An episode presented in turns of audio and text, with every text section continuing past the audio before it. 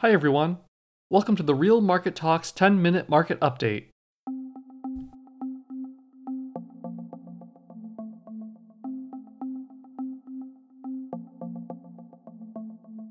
In the first half of 2023, Chicago emerged as the leader among U.S. markets in the net absorption of retail space, with almost 1.7 million square feet absorbed. Two significant factors behind this resurgence are the impressive recovery of restaurant visits and a wealthy local population. The retail space availability rate in Chicago dropped to 6.8% in Q2 2023, marking the lowest since 2005. This decline occurred even as retail construction hit historic lows, ensuring a balance between supply and demand. Chicago's restaurant industry witnessed a 7.6% boost in the initial 7 months of 2023, surpassing the U.S. average growth. Part of this surge is credited to the popular TV series The Bear, which has significantly raised the city's profile. Additionally, Chicago's culinary reputation remains strong, securing the 6th spot on Food & Wine's 2023 Top 10 U.S. Food Cities list, and earning accolades for 25 of its restaurants. Financially, Chicago continues to thrive, ranking 4th in investment income in the U.S. last year. Luxury brands find the city particularly appealing thanks to its affluence and retail spaces that are significantly more affordable compared to cities like Manhattan, Miami, and Los Angeles. The future looks promising for Chicago, which has overcome the challenges of 2020 and is projected to remain a center of wealth and commerce. With declining retail availability and growing interest in prime retail spaces, the retail real estate market is anticipated to experience further growth. The urban economy is affected by the decreased demand for older office buildings due to the pandemic-induced shift toward hybrid working may see a resurgence. This year, office conversion projects have more than doubled, with around 100 expected to be completed in major U.S. cities, a significant increase from the annual average of 41 between 2016 and 2022. Currently, there are 60 million square feet of office conversions either planned or in progress, representing a 1.4% of the total U.S. office inventory. Nearly half of these projects are office to multifamily conversions. Since 2016, such conversions have resulted in about 20,000 housing units, and the current projects aim to add another 21,000. CBRE notes that cities with many older office buildings, such as Cleveland and Boston, are leading in terms of conversion projects. In particular, Cleveland has 11% of its total office inventory under conversion or planned, while Boston boasts 6.1 million square feet in conversions.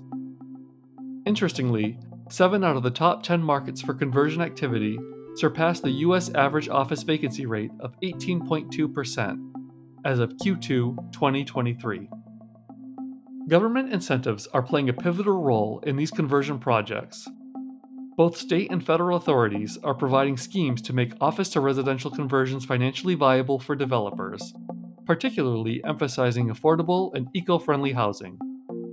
However, while conversions present an opportunity for revitalizing city centers, they aren't the sole solution to the challenges in the U.S. office market. The emphasis is on cities to offer financial incentives to repurpose outdated buildings, turning them into vibrant mixed-use centers that cater to modern needs. As companies focus on their 2030 sustainability goals and reconsider their post-COVID working strategies, there's an increased emphasis on low-carbon buildings. Energy-efficient spaces, powered by clean energy, are gaining popularity due to their resilience to regulatory changes, attractiveness to employees, and alignment with corporate sustainability objectives.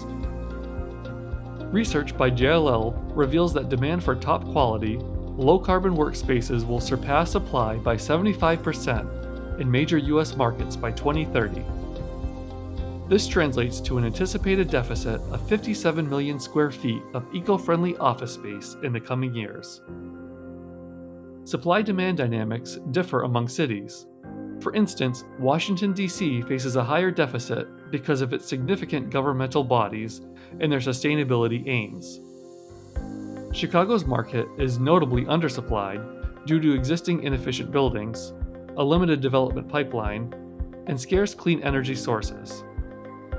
New York, dominated by financial and professional services firms, is experiencing severe shortage in its pipeline compared to the anticipated demand from companies with carbon commitments. Only about 43% of the current Class A office space across 6 major U.S. markets will meet this growing demand. This suggests that the premium for such spaces will likely rise. JLL notes that cities like London and Paris are already witnessing low-carbon prime offices, surpassing historical rental peaks this year.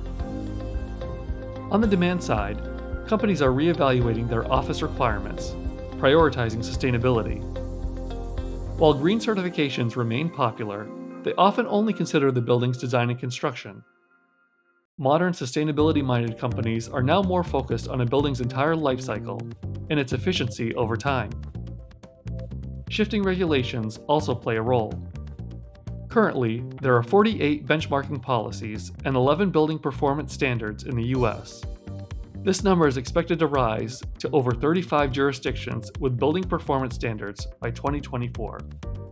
If every premium office building across 6 major U.S. cities were subject to New York's 2030 emissions limits, only a quarter would meet the criteria.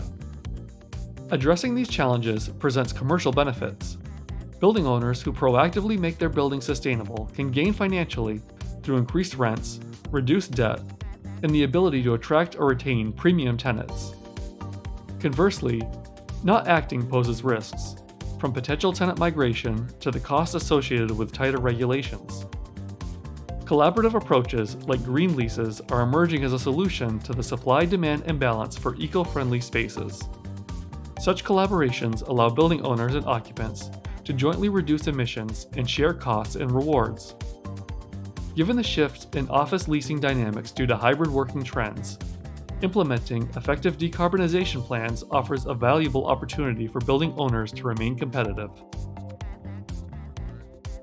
The U.S. housing market is currently out of reach for most potential buyers due to sky-high prices.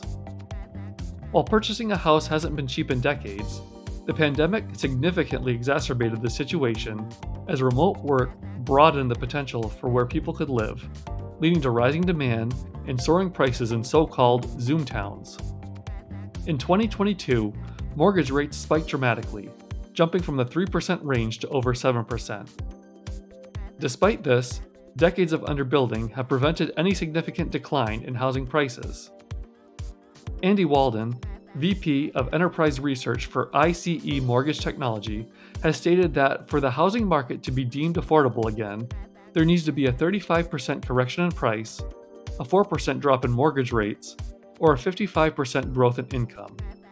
Unfortunately, these shifts seem highly improbable.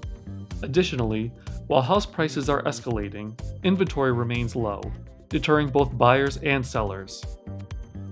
Current data shows that 1/4 of new buyers are now paying around $3,000 a month just on principal and interest. This means many homeowners might end up spending over 60% of their income solely on mortgages.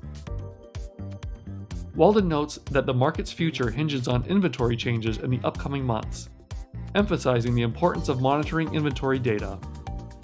Recent data from Zillow indicates a minor increase in new listings, but it's nowhere near enough to claim an end to the inventory drought.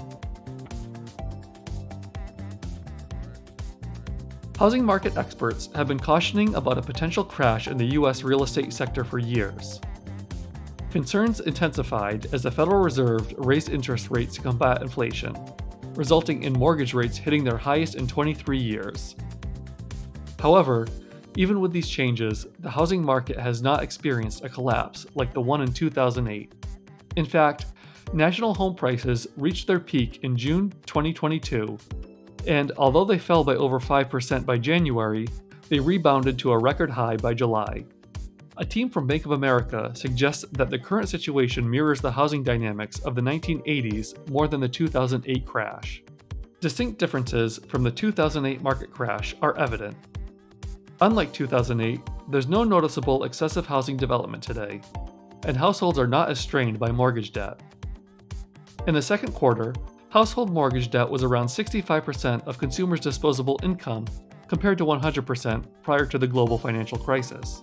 Additionally, due to new laws enacted post-GFC, riskier adjustable-rate mortgages have decreased significantly. Drawing parallels with the 1980s, home prices had similarly surged for years before the Federal Reserve increased interest rates to curb inflation. Even as interest rates spiked, national home prices remained steady. The current Federal Reserve strategy of hiking interest rates to tame inflation is reminiscent of this past approach.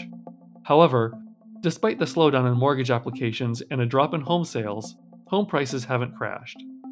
A prime factor for this stability can be attributed to demographics. The baby boomers were in their prime home buying age in the 1980s, and now the millennials are in a comparable position. This demographic shift, along with low inventory of homes for sale, can potentially support the housing market. Despite this, Bank of America's team anticipates potential market turbulence due to prolonged higher mortgage rates. They forecasted no growth in home prices and a decline in home sales for 2023. Nevertheless, they believe that once inflation recedes and the Federal Reserve reduces interest rates, the housing market will stabilize. Until then, they caution that the market journey might be tumultuous. That's all for this episode. Thanks for tuning in, and I'll catch you next week.